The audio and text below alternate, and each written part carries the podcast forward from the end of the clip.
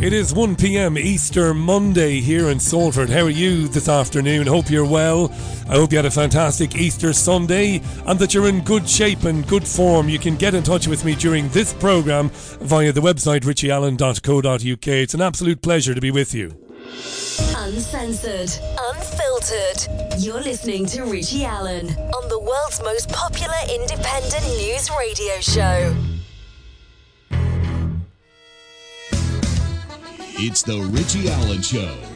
Broadcasting live on richieallen.co.uk and multiple platforms around the world. And now, here's your host, Richie Allen. Yeah, I tell you what, there's no better day than this one to be doing this because it is miserable in Salford. We've gotten that weather system which has come across the Atlantic, has hit Ireland, and now it's hit the UK. So it's bloody miserable out there. So great time to be sitting here chatting with you. Going to have a news rundown. There's a few stories we can chat about. As I said, I hope you get involved via the website to share your opinions with me and other listeners. That's richieallen.co.uk. You might be listening on the app today, don't send a message via the app. You can start to do that from tomorrow, but don't do it today, okay? From tomorrow.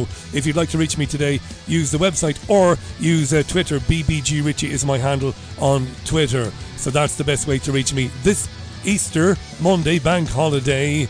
Yeah, it's lovely, lovely to be with you, and so much to get through between now and I reckon round about two thirty p.m. So about ninety minutes, I reckon today. I've never done a bank holiday well, the Richie Allen show, eight and a half years, I've always taken the bank holiday off. However, in lieu of the fact that I will be taking my spring break next week, I thought I'll come on today and have a chat with you today. So yeah, that's why I'm here. And as I said already twice, it's it, it bears repeating again. I really am glad to be with you today. Yes, Super Mario apparently is the film they're all going to see, or they have been going to see over the bank holiday weekend. I was a big fan of Super Mario the game as a young lad. Were you? Did you play that game? Did you play other games? Were you a Sonic the Hedgehog? It's like Blur or Oasis. Are you Blur or Oasis? Well, I can be too. No, you can't be. It's either Blur or Oasis. It was kind of like that in the mid 90s, early 90s with uh, Sonic the Hedgehog and Super Mario. But the new Super Mario Brothers movie, which has been panned by the critics, doesn't seem to matter what the critics say, has uh, had a record breaking weekend, scoring the most successful global opening of all time. Wait for it, for an animated film. Yes, $377 million around the world in its first five days on release. That's what they're going to see in the cinemas, which are packed with little ones and their parents. They're harried and harangued parents chasing them around. You little bollockses. Where are you going? Take your hand out of that pick and mix and all of that sort of stuff. Okay, right, let's start with uh, Keir Starmer, who, according to the BBC, he is the Labour leader. We don't need the BBC to confirm that. He's the Labour Party leader, of course, and he says he stands by attacking the Conservative Prime Minister Rishi Sunak with a series of negative ads. It's gone very Americana in UK politics recently. Labour leader Starmer doubling down on a controversial attack on Sunak's record on crime, saying, I stand by every word. You might have seen this advertisement. On the ad, it's pictured, uh, there is a photograph of Rishi Sunak, and the ad claims that Sunak did not think adults convicted of child sex assaults should go to prison. And he's written in the Daily Mail, has Keir Starmer okay, backing this position, no matter how squeamish it might make some feel. That's a direct quote from Starmer. He says, I stand by the ad, quote, no matter how squeamish it might make some feel. The Tories are not happy. They say that when Starmer was Director of Public Prosecutions, he failed to, quote, prosecute some of the worst people in Britain, end quote. I wonder, do they mean Jimmy Savile? Maybe they do. Anyway, so this very American thing would have been a big, you know, wouldn't have been so prominent in UK politics over the years. In his Daily Mail piece, Starmer blames the government for a number of failures on crime, highlighting low prosecution rates for rape, importantly, and burglary. Okay? Now, Emily Thornberry is the Shadow Attorney General. She's a Labour MP and a pal of Keir Starmer. She was on Radio 4 this morning talking about this. Now, this is a very interesting series of audio clips I've got for you here now. Listen to Thornberry speaking to BBC Radio 4's Today programme this morning. Thornberry. What the sentencing guidelines suggest is that not all child sex abusers should get an automatic prison sentences. Those are the sentencing guidelines set down by the mm. relevant institution, the Sentencing Council. Yes. Sir Keir Starmer was a member of that institution when it set down those guidelines. Did he object at the time? Very good.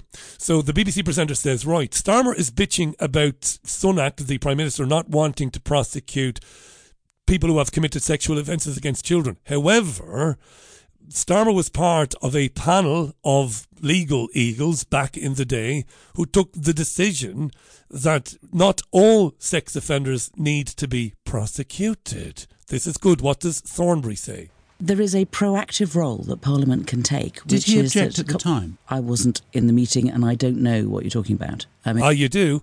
Keep that in mind. She says, "I don't know what you're talking about." I mean, I know that he was on well, the sentencing guidance, uh, guidance yeah, so council uh, uh, because it was well, set, it was, it was set about. up in twi- yeah, yeah, so he was on it in 2012 when they came mm. up with precisely the guidelines that you are now objecting to that allow some sex offenders of children not to go to prison. Those were passed in, in 2012. And, and, and, and in, in, what, what circumstances? And but, in what circumstances? But so, th- those guidelines were passed by Keir Starmer, and I'm just wondering whether at the time they were passed by a sentencing council of which he was a member, did he object? Did he object? What does she say? I mean, it's a reasonable question, isn't it? I mean, yeah, I mean, I don't know the details of it. Otherwise, I would answer it. Um, so I don't know the details of what the exact guidance is in relation to the to the to the sentencing council. But I do know this: that it is open to Parliament to set minimum and maximum sentences, and it is. And what we want to do is to have a minimum of seven years for rape, for example. Yeah. You know, so, we but, need to but get serious on, on the, this. On this advert, though, do you think adults convicted of sexually assaulting children should go to prison? Rishi Sunak doesn't. Are, are you saying that in every case under Labour, in every case, an adult convicted of sexually assaulting a child will go to prison? Well, our view is is that that should be the default position. Absolutely. Right. The default position says Emily Thornberry.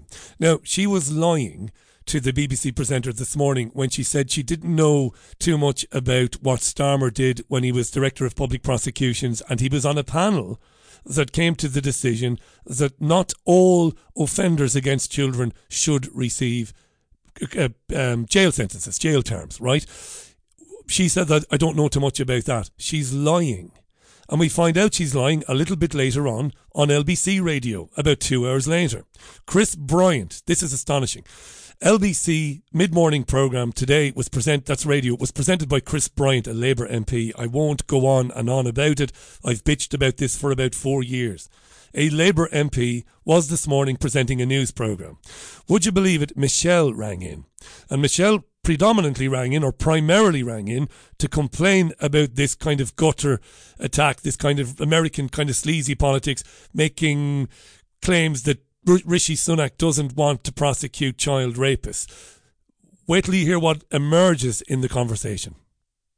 I'm I'm I'm not happy at all with the Labour attack ads. Unfortunately, I know you say fight fire with fire, but I don't think this is the right way to go around it because people really need to have positivity. They need to have hope.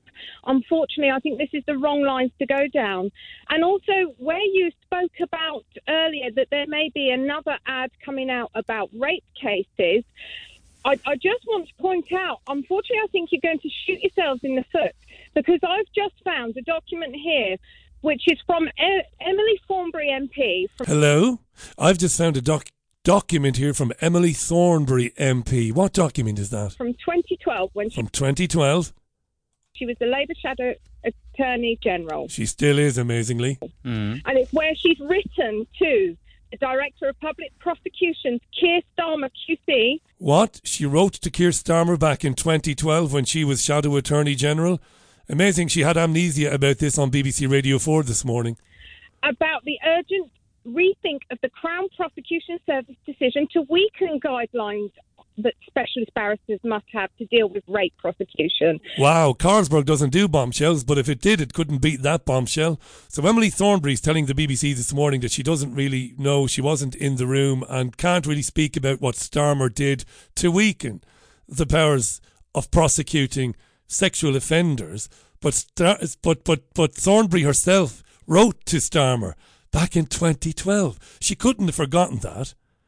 Not to mention the BBC production team should be shot because that must be in the public domain. It must have been written about in The Guardian and The Independent. Amazing, this, isn't it? So, unfortunately, if people only go back further and look and find the details, unfortunately, sometimes. Chris Bryant, the Labour MP who was presenting this programme, I know, vaudeville, right? He's very quiet, isn't he?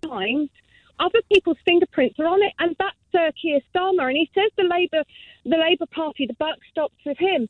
But if you go back into the details, you can find there is evidence where, when he was the director of public prosecutions, he also weakened prosecutions of rape. So your attack on the Labour Party for doing personal attacks? No, I- She's not attacked the Labour Party at all. She's a Labour Party supporter. This is the MP Chris Bryant, again, amazingly, presenting a news programme. She hasn't attacked the Labour Party. She's just pointed out you've put an ad in the public domain alleging that the Prime Minister, who is an arsehole, and I'm sure he doesn't care about, you know, criminals who abuse children, I'm sure he doesn't.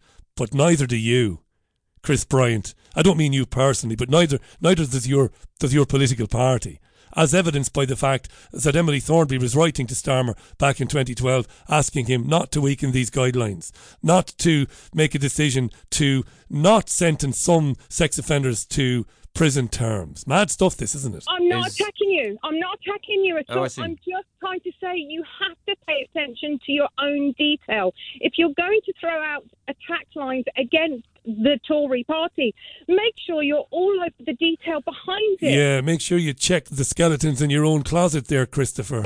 Because that's where, as I say, all I've done is I've just been able to find where Okay. one of our own Labour MPs has written to our current leader back when he was Director of Public Prosecutions. Yeah, yeah, no, I get the about point. Them We can't wait to get her off. weakening rape prosecutions. hmm He, he was he was in charge of it at the time.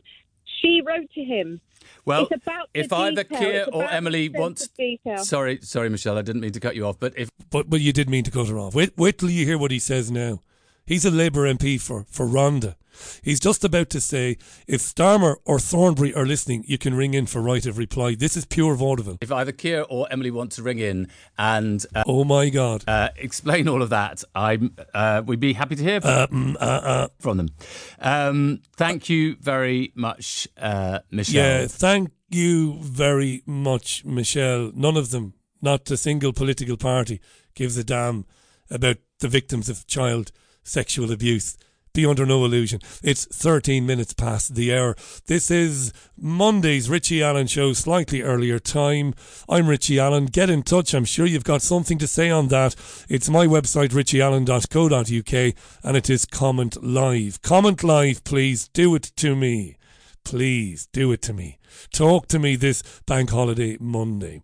Something a little bit more amusing because there's nothing funny at all about um, about um, child sexual abuse. But isn't it a shame before we move on that Emily Thornberry didn't have the courage to tell the BBC earlier that she had written to Starmer, her leader now, when he wasn't in politics, when he was the Director of Public Prosecutions over 10 years ago, to complain about the part that he was playing in watering down laws and making it more difficult to jail sex offenders. This is absolute mad stuff, this, isn't it? How could the BBC not know that this morning, that she'd written to, to Starmer? Uh, you know, I was a producer once. That wouldn't have gotten by me 14 minutes past the hour. This is serious. It's not funny either. Suella Braverman, the Home Secretary, another Egypt, um, has. I'll read the headline from the Mail Online. Braverman blasts police force for sending five officers to seize collection of Gollywog dolls from family pub as Home Office source warns they shouldn't be involved in this nonsense. That's a bloody mouthful of a headline there. So you probably read about this. It's about a pub called the White Hart Inn, which is in Grays in Essex. It was invaded by five or six five or six police officers who came in to confiscate a collection of Gollywog dolls, saying that there was a suspected hate crime being committed. As long as the Gollywog dolls were on display. This is mad stuff, right? So Braverman has scolded this police force in Essex for sending five officers to the pub to seize the Gollywogs. She is said to have been furious, according to the Mail Online, about the approach from the police, which saw them question the pub owner, uh, Bernice Riley. Is it Bernice or Bernice Riley? And uh, she's told Essex police bosses that they should be focusing on catching real criminals rather than seizing toys. You just can't make this stuff up, can you? they went in gangbusters into a pub and told the publican, the landlord and landlady, listen, we're seizing these gollywogs under. And I'm sure they cited the act. I don't know what the act is, but they normally do that, don't they? They give in, well, under the Offences Against uh, Minorities Act of 1999, we're seizing these gollywogs. We, we suspect a hate crime is being committed. We are seizing these gollywogs. We, we can't, no, no, no, we can't tell you when you might get them back. We can't. They're going straight into evidence when we get back to the station. This is mad stuff. And this morning, speaking to LBC Radio, was Harry Miller. He's a former police officer and he is the current CEO of an organisation called Fair Cop. Let's hear Harry Miller. Gollies cannot commit a hate crime. Wonderful. I'm going to cut that bit out and use that as a meme, as a sting for the rest of my radio days. Gollies as in gollywogs, cannot commit a hate crime. Gollies cannot commit a hate crime. I'm sorry about this now, but you're going to have to indulge me. I know it's live radio, and I know it's completely unprofessional, but I'm just going to keep playing this jingle for another five or ten minutes. Gollies cannot commit a hate crime. Amazing. I mean, this is wisdom, isn't it? This is pure wisdom. Gollies cannot commit a hate crime. Oh, go on. Let me do it one more time. I'll let it run then. Gollies cannot commit a hate crime. Why? They cannot. You cannot be a golly and commit a hate crime. You, you cannot be a golly and commit a hate crime. You cannot own a golly and that's be a hate right. crime. Well, well, this is the crux of it now, because apparently owning a golly might very well be a hate crime. You insensitive bastard. Do you not know that black people might be offended by you owning a golly? Well, I wasn't planning on, you know, running up to every black person I met to, to tell them that I have a collection of gollywogs. I wasn't planning on doing that kind of a thing. But anyway, let's hear more from Harry um, Harry Miller. Yeah. Well, if it, but, if it's, but if it's a symbol of something that is racist, this this is Andrew Castle, the worst tennis player that ever lived, working for LBC. Then that is bias motivated. Potent- if it's a symbol of racism, it is bias motivated. How do you even unpack that? So they're guilty of some sort of unconscious bias by owning the gollywogs. Essentially, or prejudice motivated? bias and prejudice are not within the purview of the police. The police have got three jobs to do. They're there to save life, to protect property, and to pursue criminals. They are not there to be the guardians of good taste. They're not there to be the guardians of which toys are and which toys are not acceptable. Suella Braverman is absolutely correct to be apoplectic over this. But the answer is this. We need to see some high level chief constables sacked and put on the dole because the police force are out of control and they remain out of control. It's less than a year since I was arrested and thrown in a cell for several hours uh, over, over the posting of a meme of a trans flag. This is where we are. The police continue to see themselves as the arbiters of God see themselves as cultural warriors and to try and impose upon the rest of us some crazed ideology which they consider to be pure. Yeah, which they consider to be pure. They seized the gollywogs. At the time it's 19 minutes past one. This Easter Monday bank holiday weekend. Happy Easter, one and all. It's the BBG with you till around about 2.30 p.m. this afternoon. So much more to chat about. Other stories too. Funny stories, some of them, some of them more serious. Get in touch with me via the website richieallen.co.uk and leave a comment or you can drop me a message via Twitter. It's at BBG Richie on Twitter. To all the listeners who have become loyal customers of Immunex 365 since we launched in October last year, we would like to say a big thank you. Because of your continued support, we have been able to introduce our second product. This unique supplement is formulated specifically to reduce pain caused by joint inflammation. Our organic turmeric based supplement contains a substantial amount of the active ingredient curcumin, as well as a black pepper extract which massively increases its bioavailability and thereby reaching the inflamed area faster. If you are suffering from joint pain, go to NutraHealth365.com for specific details on how our joint health supplement can help give you relief. That's NutraHealth365.com with free tracked delivery. You're listening to the saviour of independent media, Richie Allen. Right, more news, more analysis, more opinion after this from Phil Collins. Great song, this. Phil Collins, You Can't Hurry Love on The Richie Allen Show, Monday, the 10th of April 2023, Easter Monday. Do you see this? I was watching the football yesterday. Arsenal played Liverpool. Good game. Arsenal dominated the first half. Liverpool came back into it. It was a very good 2 2 draw, very exciting. But at some stage during the game, it, it appeared that one of the assistant referees, we used to call them linesmen back in the day, appeared to elbow the Liverpool defender Andy Robertson, who is I think he's the Scotland captain. Did you see that? It all kind of kicked off there, made me laugh. They've stood down the assistant referee Constantine Hats, Hats, Hatzidakis, H A T Z I D A K I S, Hatzidakis or Hatzidakis or something like that. Yeah, so they stood him down. You've never seen anything like it.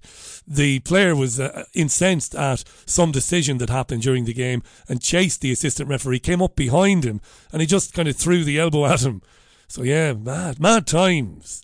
Mad times. Speaking of mad times, by the way, let's talk about this for a moment. Did you see this? This made me laugh. Police were called to a disturbance at Manchester's Palace Theatre during the Bodyguard musical after audience members tried to sing over the cast. Have you seen this? It uh, happened late last week. I think it happened on Thursday night or Friday. The theatre goers were tweeting about this all over the shop, right? So they were tweeting out saying the show at the city's Palace Theatre was stopped 10 minutes before the end because people were singing over the lead during the final song. I can only imagine the final song in the Bodyguard musical to be I Will Always Love You. Dolly's song, of course, covered memorably by Whitney Houston in the movie. Two people were removed from the venue, according to GMP Greater Manchester Police. Six officers attended, and lots of images on social media show two police cars and a transit van outside the theatre following the incident on Friday. It was Friday. Yeah, hilarious. And this has sparked great debate today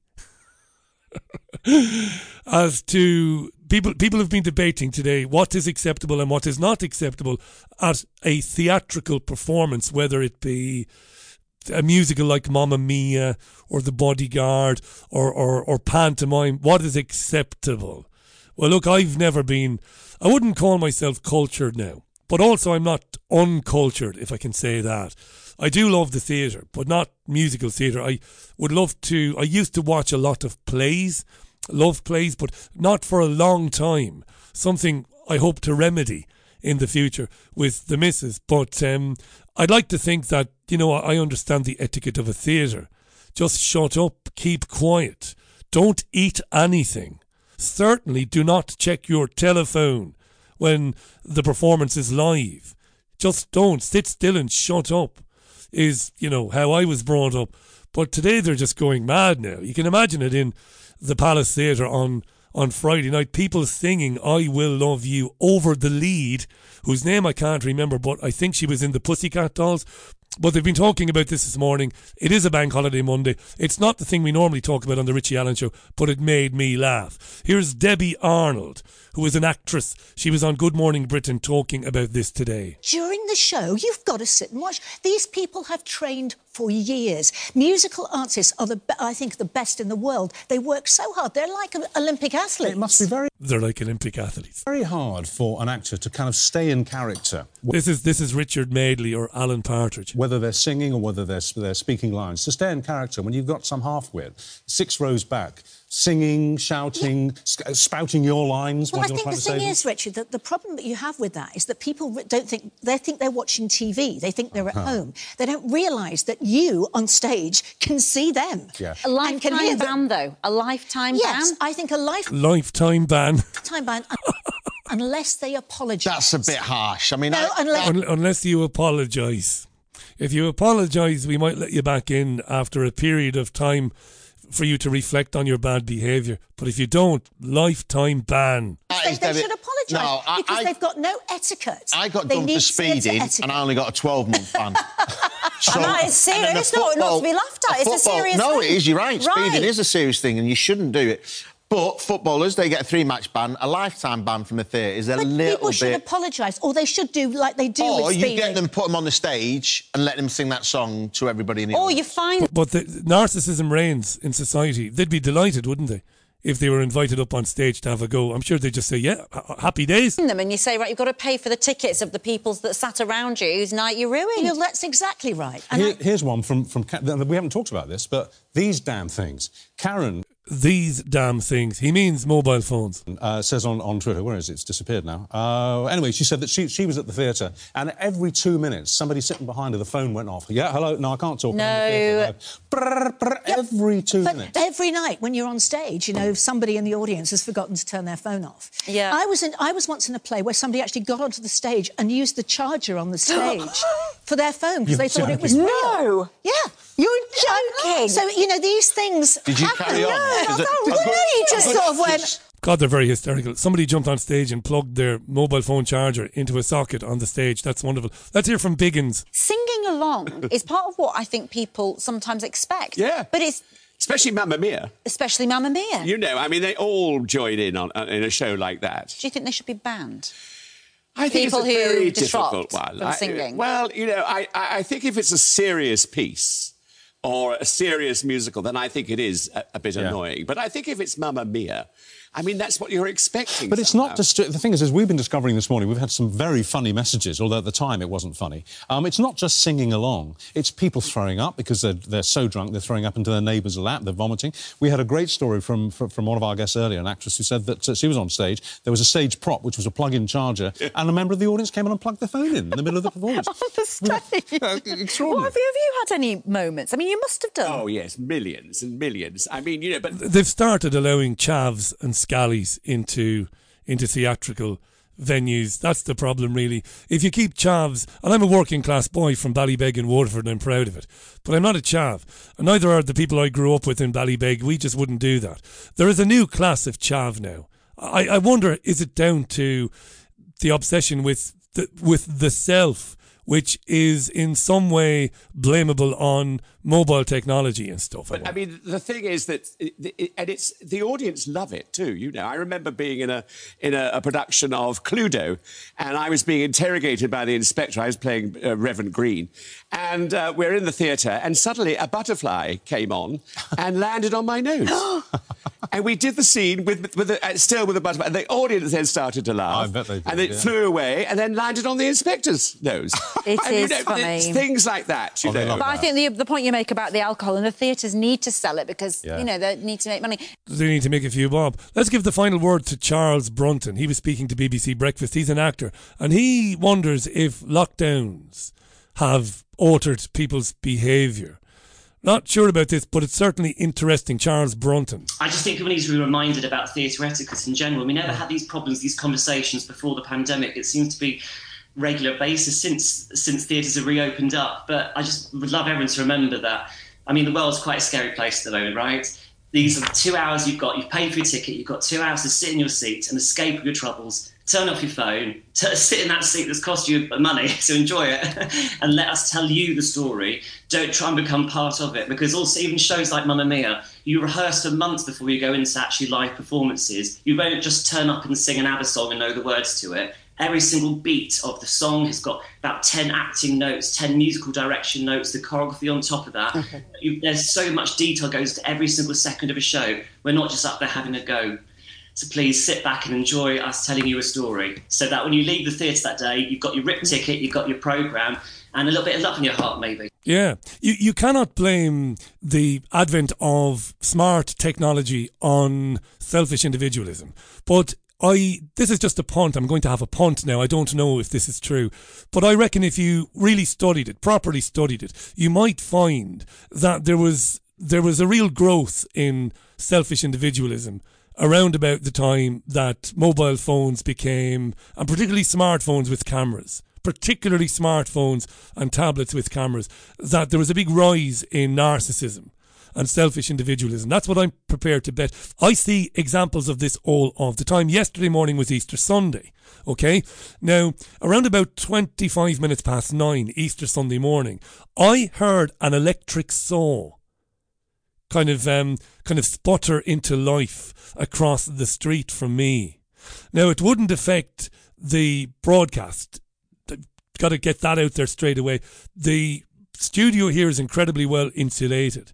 Nothing that goes on outside is really picked up inside the studio. So that's not what worried me.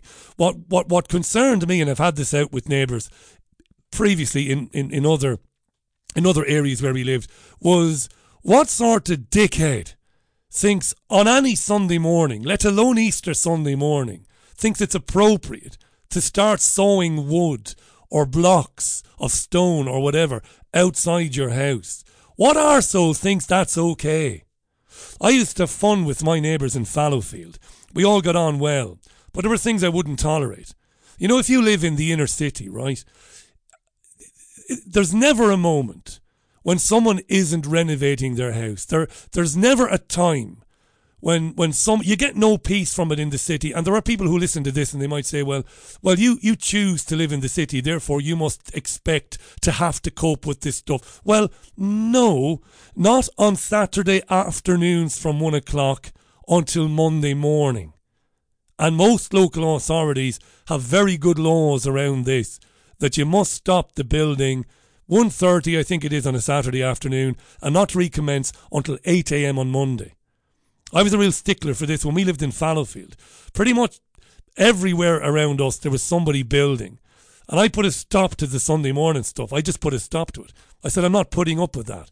You've got all week to do your banging and your digging. You're not going to do it on Sunday.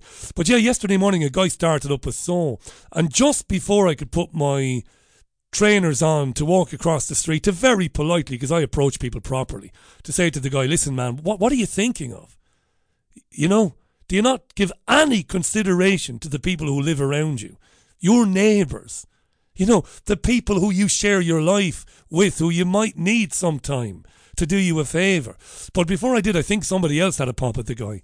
And the sawing stopped as quick as it had started silly story that, but selfish individualism reigns. I totally, I, I can totally understand the evolution of the theatre gore in the era of selfish individualism, where somebody thinks it's appropriate to start singing, and I, I will always love you, oh, I love you. Uh, that wouldn't occur to the person that that's completely unacceptable, and that there are other people around you trying to enjoy the performance.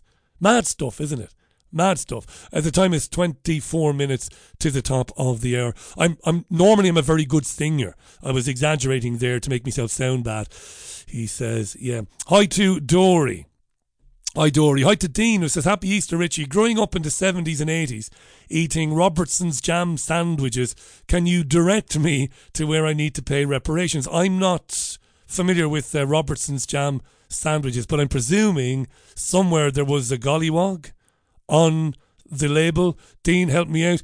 Hi to William, who says, Do you ever feel that any moment now you will wake up and find the past three years was one mad dream or nightmare rather? We can live in hope, says William. No, I have. I hold out no hope, William, whatsoever, that I will wake up and everything will be normal again, like that whole season of Dallas that disappeared and Bobby Ewing came back. No, I, I, I, I wish I could even hold on to that much. The possibility that this is a, a nightmare. No, it's very real. Hi to Stephen Chadwick, who says, Good afternoon from down under. Uh, hi, Stephen. Nice to hear from you. Uh, Dory says, as far as Richie's conversation, I can't. Can I ask you a favour, all of you? Don't um, anybody take this personally. I'm tired of asking this. Before you post a comment that you expect me to read out on air, can you please read it back out loud yourself? Read it out loud and adjust the sentences accordingly. Because some of the stuff you send to me, I can't read it out because it makes no sense. Please, please, people. It's Easter Monday. Patrizia says, My mum has a Gollywog badge on her fridge freezer. She's had it for many a good year. By the way, my lovely mum loves everyone, and everyone loves my mum. She says we all bleed red. And Peter came on to say, Happy Easter Monday, Richie, and all.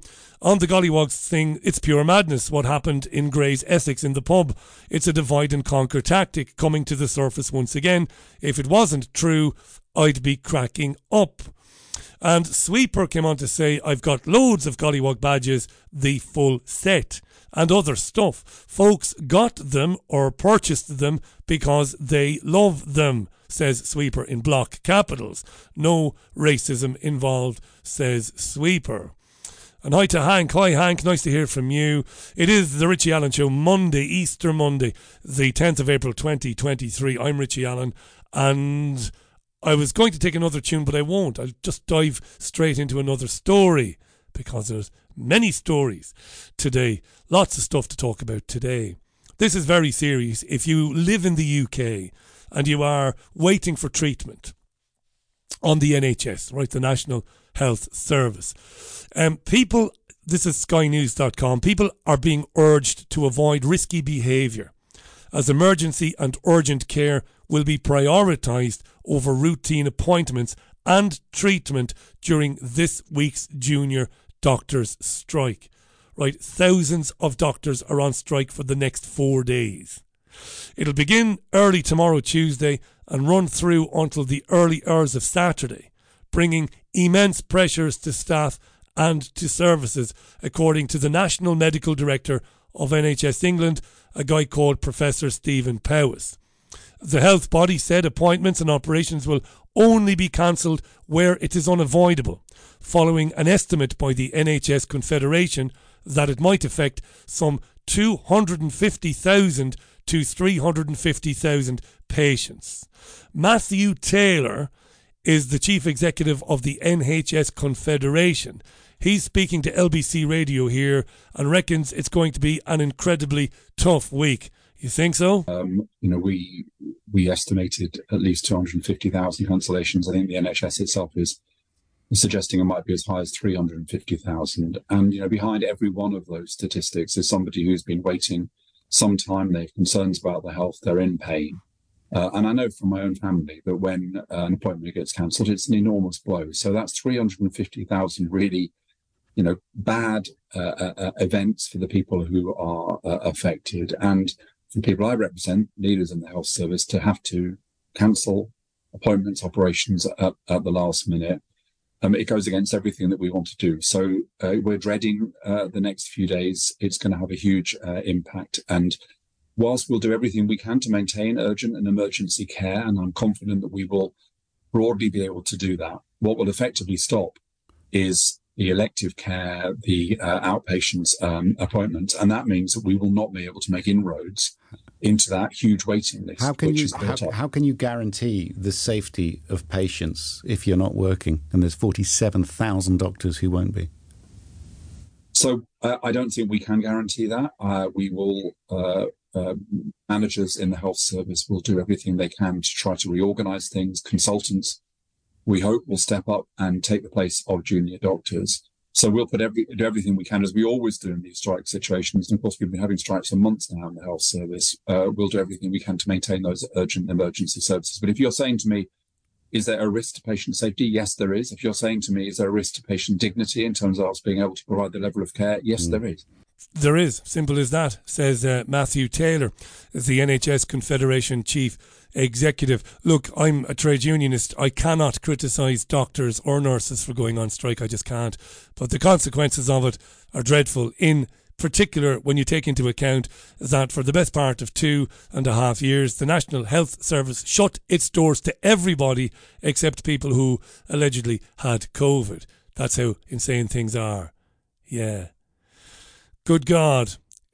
Drop me a message, richieallen.co.uk, please. That's my website, richieallen.co.uk. If you prefer, drop it to me via Twitter, B- BG Richie. It's at BBG Richie on uh, the Twitter thing. Kelly says, Hi Kelly, my observation is that it's middle class woke types who are guilty of thinking the world revolves around them. I live in Woke Central. I sleep in the front room because of my woke neighbours' teenage brats making such a racket. My neighbours, who rent or are in housing association flats, are all very considerate. Middle class people are now living in homes that working class people would have lived in years ago, all packed in like sardines. Thanks, Kelly. Lucy says, My neighbours are like that, and I had to get environmental health out. Um, his noise started off a few other gardens. If it's not the noise of his TV, it's music blasting inside and outside the house, his dogs barking, which he encourages, or he's shouting at the top of his voice. I work and study from home, says Lucy. I can't understand how some people are totally inconsiderate. Before they moved in my neighbourhood, it was peaceful. Lucy, that rings true to me.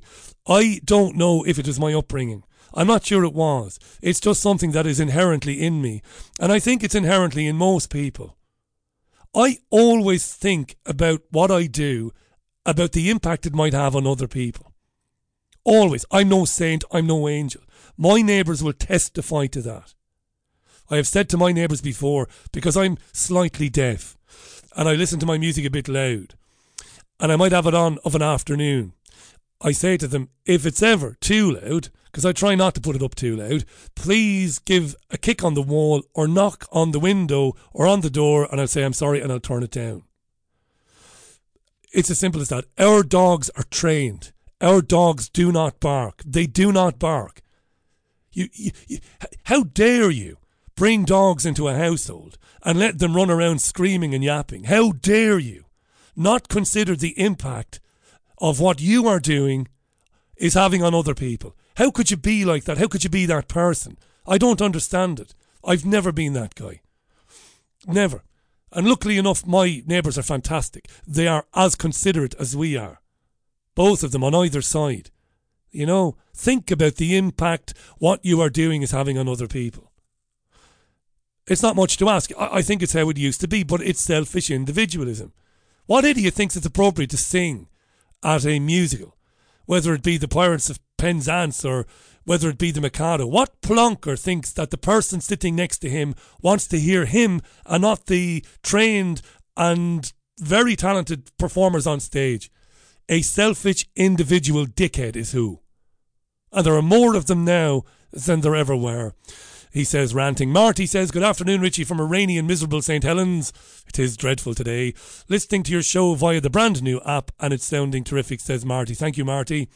Hi to Steph, who says, Richie, on a lighter note, I'm going to London to meet up with my two old Irish friends. We are hoping to see a show. I shall make sure to sit in the middle of them in case someone vomits all over me. And Dean came back, my pal Dean from Sheffield, to say the Gollywog was on Robertson jams and marmalades. He says, I thought that was where it started. Thank you to Dean. And David says, I'm that sort of dickhead, he says in quotes, who might use my chainsaw or circle saw in my garden on any day of the week between 8 and 5. But I never called somebody who uses the chainsaw between 8 and 5 a dickhead.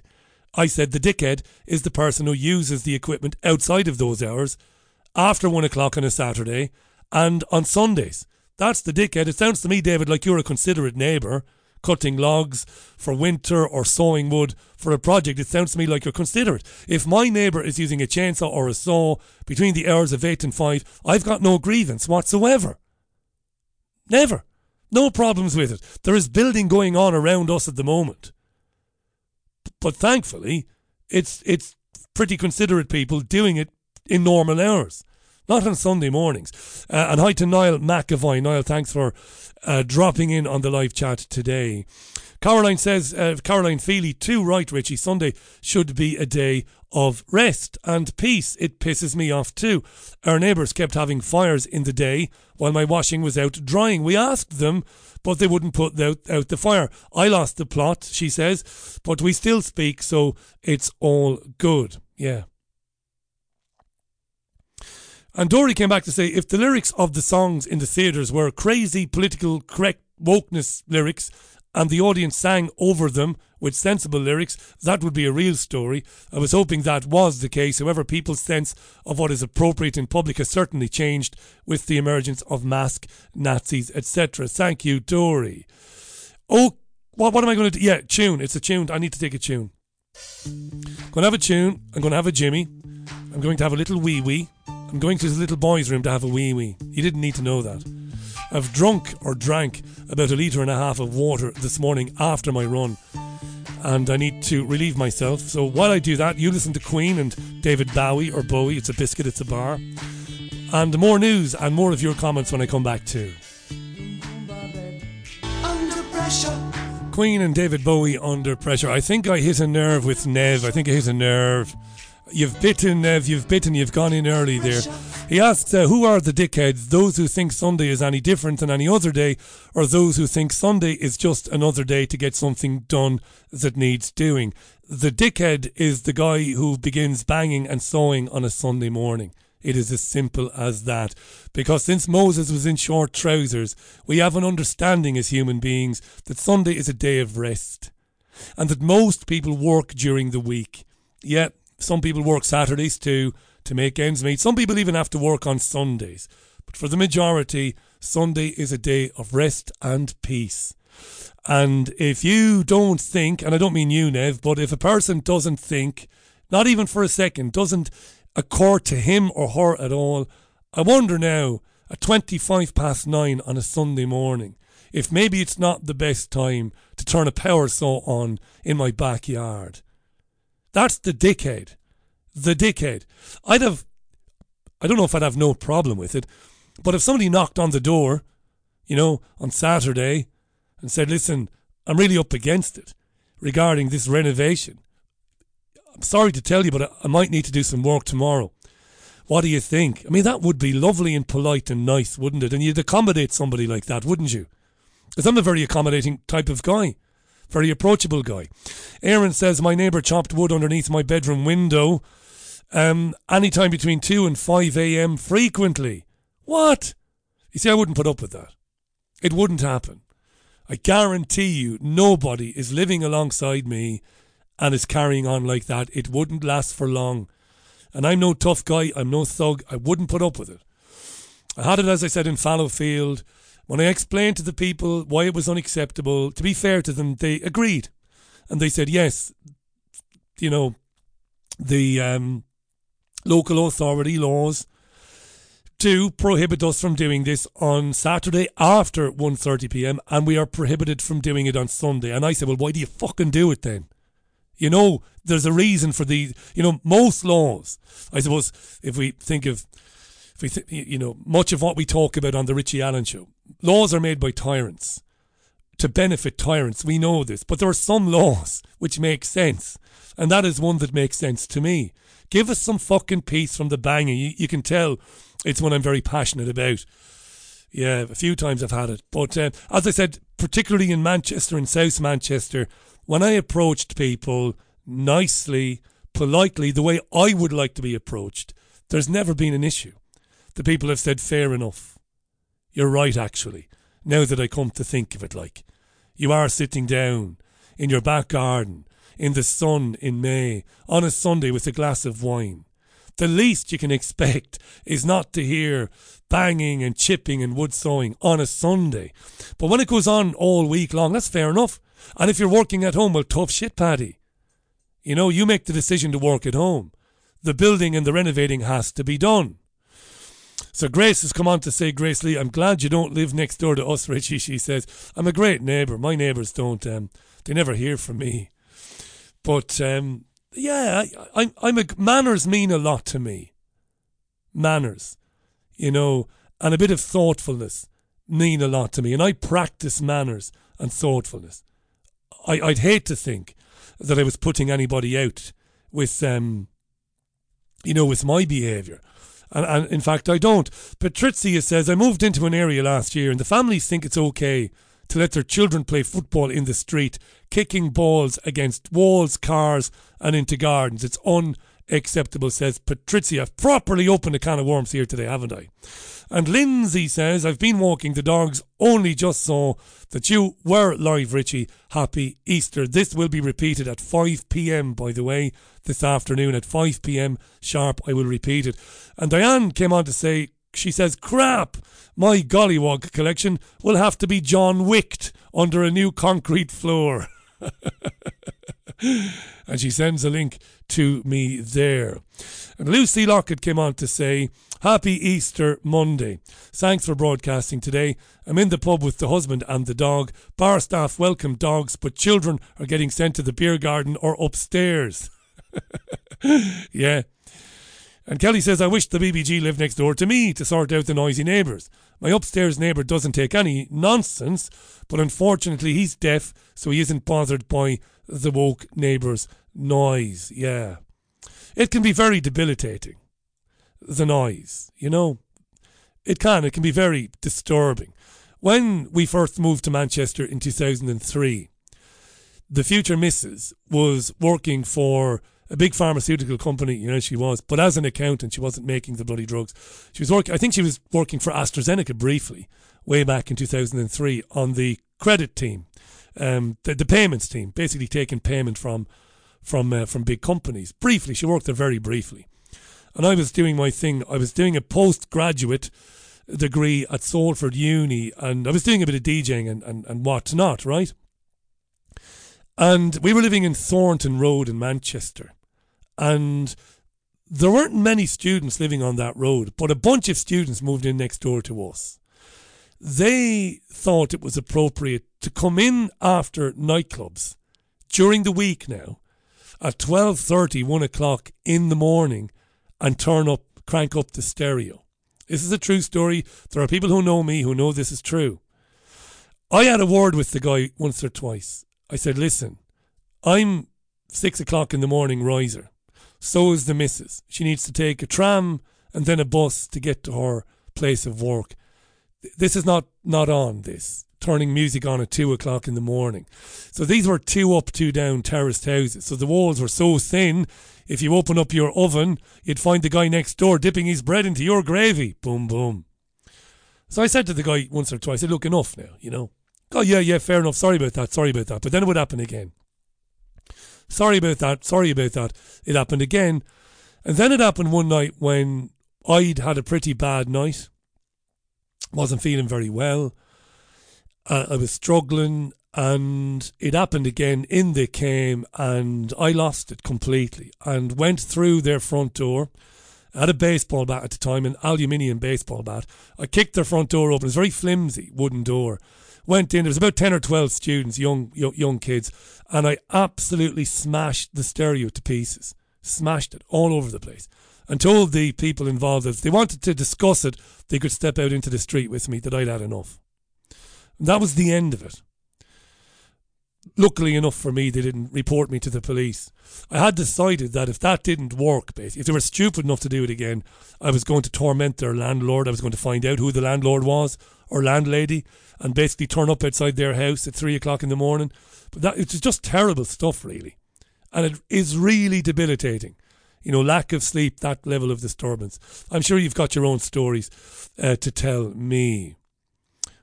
Now, we've been talking about this, but I've not focused heavily on it, but we've talked about it. The well, we have talked a lot about it, let's be honest about it. Asylum seekers arriving into the UK and to Ireland and how those asylum seekers are being cared for and how they are being accommodated, more importantly. Now, you might have read in the press, you might have heard it on the Richie Allen show last week, that they plan to house 500 asylum seekers on a barge at Portland Port, which is near Weymouth, right? Now, the mayor of Portland is not happy about this, a guy called Pete Roper. And he, is, he has described this as the equivalent of a housing estate of 500 people appearing overnight and putting pressure on local services. NHS Dorset said it was awaiting more detail on the plans from the government. Now, you heard an NHS executive a few minutes ago say that junior doctors going on strike for four days is going to have routine procedures and tests cancelled. That 350,000 people might be put, you, you know, you know, might lose their appointments. So this is happening all the time. There are millions on waiting lists because they turned COVID in. Excuse me, they turned COVID. They turned the NHS into a COVID health service. Right. So this guy Pete Roper in Portland Port near Weymouth is saying it's madness really to bring in a housing estate of 500 people, asylum seekers, put them on a barge. It's not good. Well, his deputy was on Talk TV this morning, the deputy mayor. It got a little bit heated. She, her name is Carralyn Parkes. The presenter, his name is Kevin O'Sullivan, Talk TV. So the deputy mayor of Portland Port in Weymouth was on and um, have a listen. You have this barge coming towards you. I know you've had a prison ship before, but when you get a prison ship, they're not allowed off. Now, these 500 or so migrants, all young men, uh, will be allowed off uh, whenever they want. Uh, by the way, they're closing the doors of the barge, I gather, at 11 p.m. every night. So the mind boggles as to what might happen if they get back, if a group of them get back after 11 p.m. and can't get on board. Uh, you know, and I'm sure you're all generous spirited people, you know, and we've got to put the migrants somewhere, I suppose. Uh, but this must, this is the impending arrival of 500 young men milling around with nothing to do every day in every way. That must be a source of concern for the local residents. Right? What does Carralyn Parkes, the deputy mayor, say to that?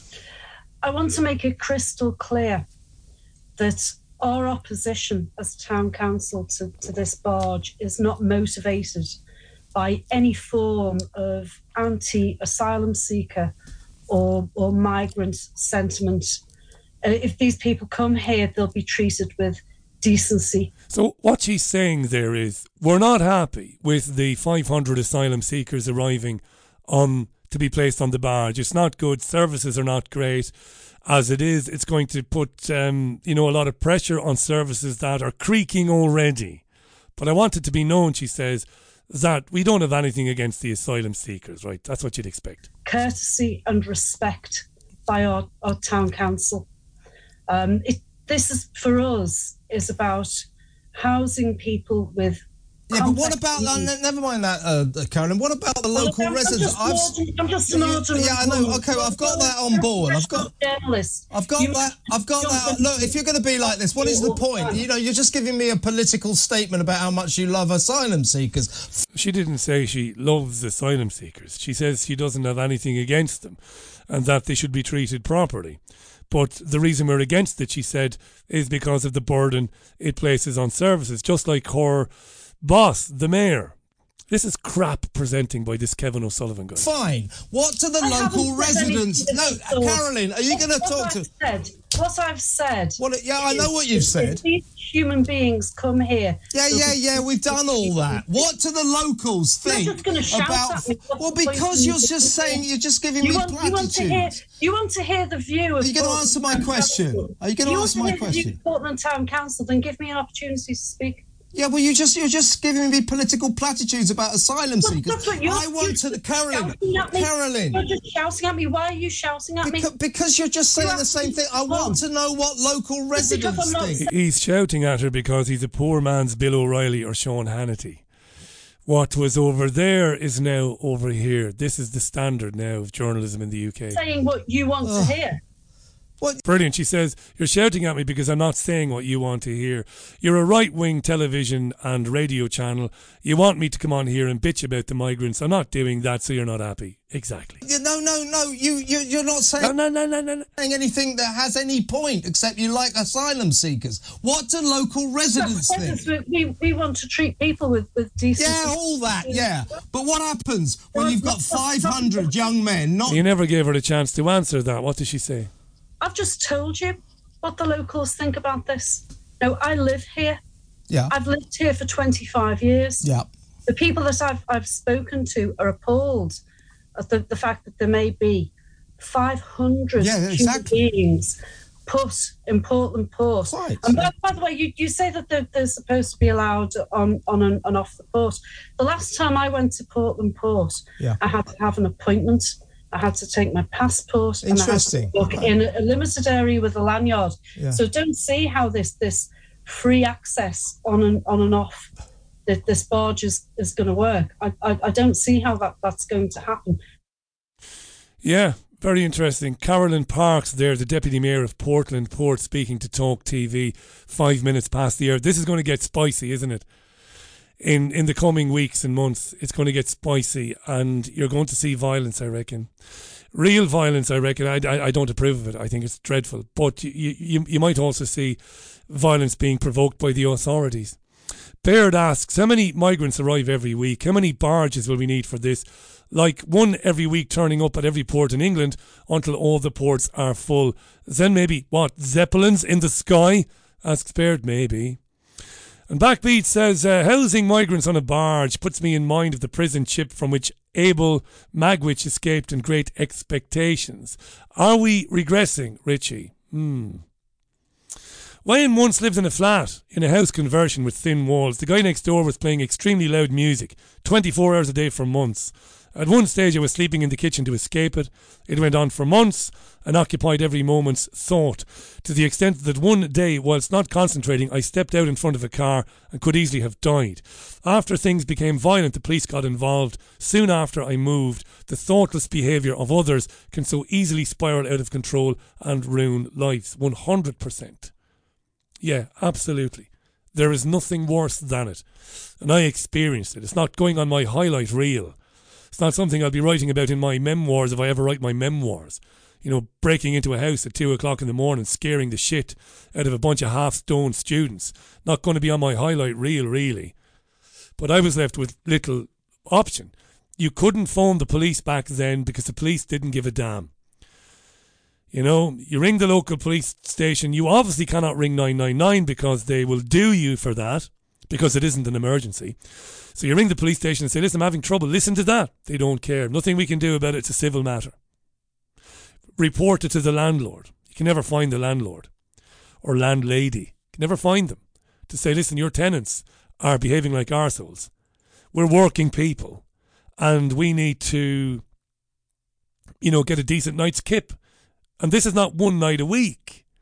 You know, we, could put the earplugs in one night a week, even though they wouldn't work. This is like three, four nights a week. These students, we, you know, and I was a student once, but I never did that. Ever did that. Did I impose myself on people like that? Eight minutes past the air. That got you ranting at me this afternoon. The Richie Allen Show, Easter Monday, the 10th of April 2023. He nearly said 2022 there. God, he nearly said 2022. Let me go from that issue to female only spaces as an issue, because this is also important. Suella Braverman is the Home Secretary, bit of an Egypt, as we said, and said last week that legislation will protect female only spaces. That is, spaces for biological females, for women, for biological women, right? Uh, and this legislation will keep men who identify as women out of these spaces when women don't feel safe. Now, Natasha Devon is a part time presenter for LBC Radio, describes herself as an LGBTQ plus ally. I don't know about her sexuality, I don't care. Uh, she's a wretched presenter. She had a woman on called Abigail yesterday. Abigail is a biological woman, a real woman, who says, let the trans people go wherever they like. Okay, fair enough. That's her opinion. Fair enough. No problem with that. Then George phoned in. Listen to how this conversation develops. I absolutely, genuinely have nothing against trans women. I absolutely don't. He doesn't have anything against the trans women. I, mean, I'm too old to worry about people want to do in their free time, what they want to call themselves. It's not my business, okay? It's absolutely not. Why can't we have a trans toilet? That's not unreasonable. I'm a bit old, says George. He's an older guy. So he can't be getting his head around any of this. Don't have anything against trans women. Why don't we just have a trans toilet and a trans changing room then? Abigail, do you want to answer that question? So this is Abigail, the biological woman who thinks the trans women should do whatever they want. Right, listen to me, right?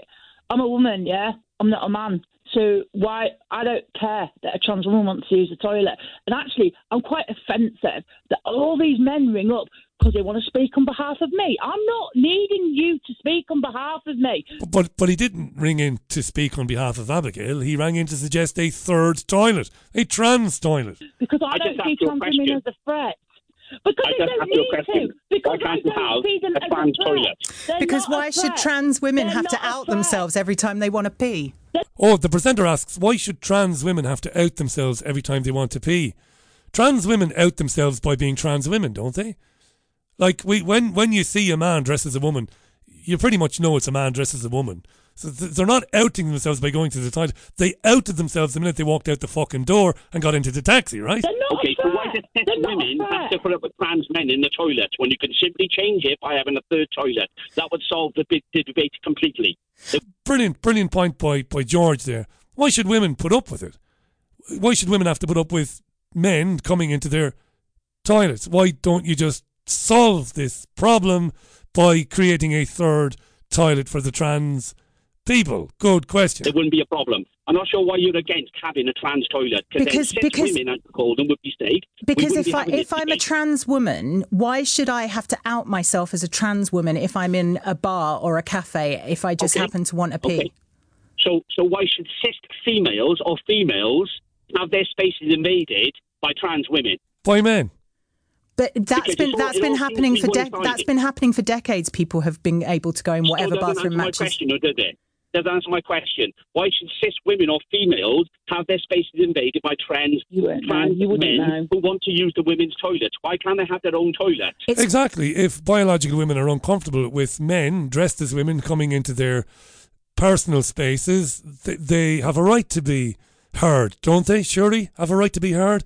And maybe a solution is to get a third toilet for trans people and everybody is happy. It's trans women, not trans men. Trans, women, would you can yeah. have both? So wh- yeah, you can, but women, not not both of them are going into the women's space. It's trans women that want to go into women's spaces. Okay, so why do they want to go into women's spaces when they can have their own toilet? Simple solution to it. Sounds good to me. have have a separate toilet. Now, I said the presenter was wretched, didn't I? Natasha Devon. I used to be, I used to run, I used to be a program controller, you see. People used to have to listen to me, presenters. And I also trained presenters and coached presenters for City and Guilds. I did it for FÁS in Ireland. Um, I'm somebody who knows a bit about how to present and produce radio shows. Listen to this bint, Natasha Devon, what she says next. George is pretty reasonable as far as I heard, anyway. Thank you both. That was absolutely no, uh, do, do you know what you remind me of, George? What does George remind her of? I was having a debate when I was about 15 with, uh, let's call it him a homophobe, because that's what he was.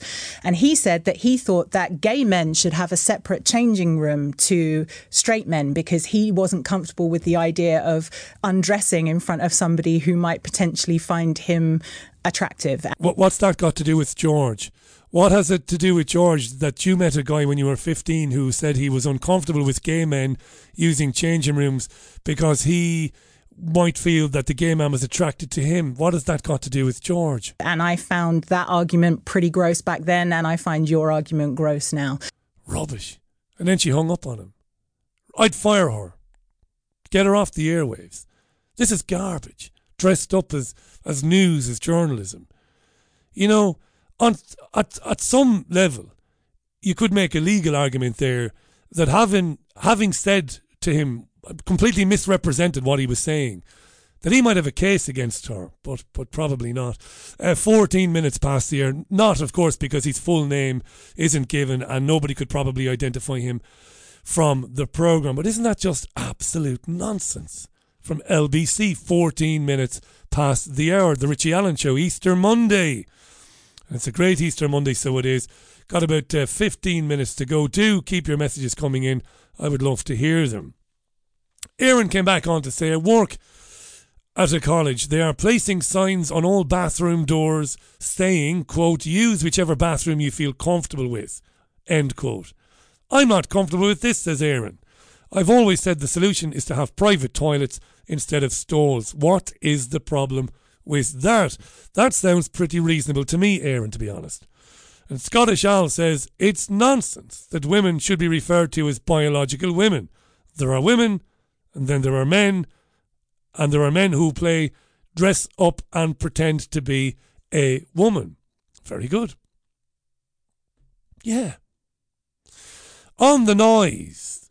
Backbeat says a civil matter. This somehow doesn't prevent Renta Bobby, the Met, accompanying the bottom feeding debt agents when intimidating those who are in debt.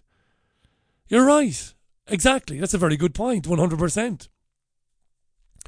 Lucy56 says, I called the police many, many times. Nothing. I was told the council took the responsibility back, or they were given the responsibility back, so I had to contact the council to complain. It is a joke, says Lucy. And Trish C has come on. Hi, Trish. My, my granny used to make us gollywog dolls when we were young and we loved them.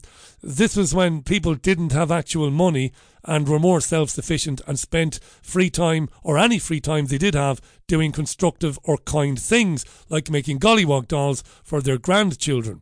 Put the gollywog back on the marmalade jar. That's what I say, says Trish C. Thank you so much for that. Trish, lovely to hear from you this afternoon. 16 minutes past the hour. Time for another tune. It's Janis Joplin this time.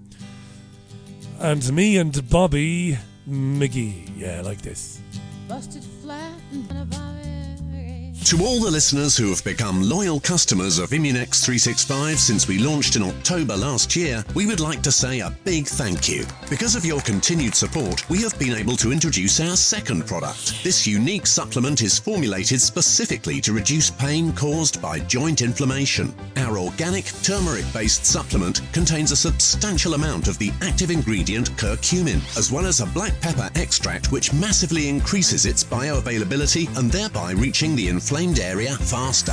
If you are suffering from joint pain, go to NutraHealth365.com for specific details on how our joint health supplement can help give you relief. That's NutraHealth365.com with free tracked delivery.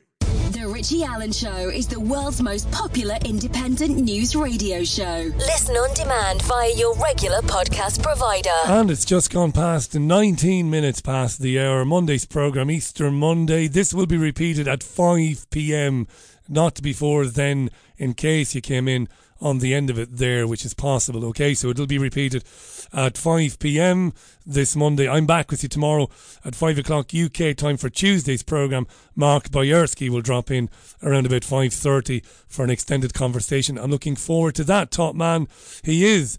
Lovely. So, uh, just a couple more of your comments then. Let me read out some more of your comments there. Um, Dean says the more of this trans stuff is publicised and accepted, the more the predators will use it to their advantage. Why are actual women not kicking off more? I guarantee Nike will change their ways as soon as the free market makes it clear that 99% of the female customers have common freaking senses, Dean. Thanks so much for that, Dean. Yeah. Uh, let me scroll down.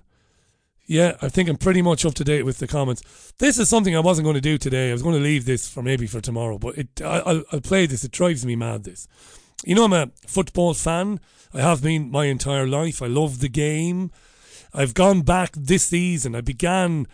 I, I, I signed up to the membership at Manchester United and began to return to Old Trafford at the very beginning of the season. I've been to quite a few games at home this season, and I'm enjoying it. I'm I'm enjoying most of I tell you what I'm enjoying being being out amongst people and chatting to people before the game at half time, just being with people, perfect strangers. You have a bit of a crack, bit of a chat, and then you go your separate ways. You might never see one another ever again. On Saturday morning, I went to the Everton game Saturday lunchtime and sat with Paul from Harrow. I ended up sitting in his son's seat because his son couldn't make the game. So the ticket went on the website on Saturday morning. I picked it up coincidentally.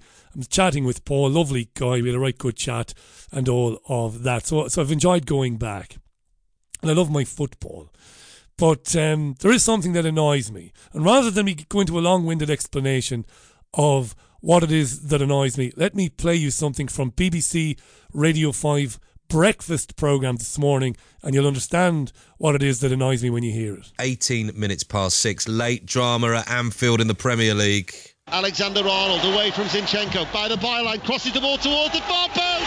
Liverpool have equalised. Roberto Firmino makes it 2-2, and Liverpool have fought back, and Arsenal have squandered So Liverpool 2 2 with Arsenal yesterday. I mentioned it earlier because the assistant referee appeared to have elbowed Andy Robertson, but that's not what this is about. So he's played a little clip. So Liverpool drew with Arsenal. Oof. Well, it's something. it was. Uh, that Roberto Firmino's equaliser for Liverpool cuts Arsenal lead at the top of the Premier League to six points. City with a game in hand, the title race wide open. Uh, a fiery, intense two-all draw at Anfield. Earlier in the day as well, unbelievable stuff at Elland Road. Crystal Palace producing an incredible second half performance. Uh, to absolutely wallop Leeds 5 1. Let's speak to Arsenal fan Laura Kirk. Hey, Laura. Morning, guys. Mo- Laura. Morning. And uh, Crystal Palace fan Holly Scott as well. Hello, Holly. Hello, Holly. Good morning. Good morning. Good morning. We'll come to you in just, Good morning, Holly. just a second. And that's what it is. That's what it is right there. It takes very little to annoy me. I don't get angry easily, but this, don't swear, Baldy, pisses me off. And Laura and Holly this morning are not the exception, they are the rule. If you listen to a BBC current affairs radio show these days, more often than not, when they go to members of the public to get their opinion on the football that has transpired over the weekend, it's women. It is two women, not a woman and a man, but it is two women. And I've done a bit of looking into statistics around how, um, you, you know, the, the percentage of women overall who are likely to attend football as opposed to watch it live on the television. And you're looking at, as far as women go, about two in ten women are likely to be interested in football or soccer at all. About two in ten. It's about 6.7 or 6.8 men likely to be interested in football. That's interesting now. The statistics get more interesting when you look at who is more likely to go and watch games. It's 74% men and about 26% women or thereabouts. Don't think for a minute that there is a misogynistic streak running through your Baldy Gammon or this programme. There is not. On Wednesday night last, I sat at the Brentford game alongside a woman and her two teenage sons, and we had quite, quite the crack chatting away because the game was as boring as watching paint dry on a wall. I've no problems with women going to football. I've no problem speaking with women about football. I wish sometimes that my missus had a bit more interest in football because it would be nice for her to in to it for me. It would be nice for me for her to in attend to attend a game with me. I'll put my teeth in. Yeah, it would be nice on occasion. For me, I would enjoy if she was to say, "Yeah, I'll go along with you. We'll make a day of it." So that's not it at all. It's this level of programming, this level of bullshit from the BBC. It's every morning because there is a football game every night. So the following morning, it's let's hear from a Brentford fan and from a Southampton fan, and it's Mary and Sarah. This nonsense from the BBC, which pisses me off. And it makes me angry. And it's the manipulation, it's the suggestion that it's somehow good for me that I am exposed to hearing female voices talk about football on the radio every morning of the week because I am a misogynist. I need to be educated and I need to be forced into listening to women and their opinions. It properly pisses me off. if that's all you have to worry about, Gammon, yeah, I know. There are more important things to worry about. I will give you that. But that pisses me the hell off, so it does. Come here I tell you, that's um Nellie says my my father was a black and white minstrel. He was a six foot tall golly, not a racist bone in any of the minstrels, says Nelly. We've got to hear that clip again from Harry Miller, the former cop, because it's brilliant. Gollies cannot commit a hate crime. Gollies cannot commit a hate crime. They cannot. You cannot be a golly and commit a hate crime. You cannot own a golly and that's be a hate Right. crime. Well, yeah. But sadly, Not everybody thinks like Harry Miller, the former cop. That is it for Monday's programme. Thank you so much for finding me. If you came in on the end of it, the programme will begin repeating at 5 pm this afternoon, UK time BST. I'm back tomorrow, Tuesday, with uh, Mark Boyerski. Extended conversation with him. And I've got guests booked in Wednesday and Thursday this week as well. It promises to be a busy week at the BBG Towers. Enjoy the rest of your bank holiday Monday. And thanks again. It's been a pleasure to be with you this lunchtime. Speak soon. Bye.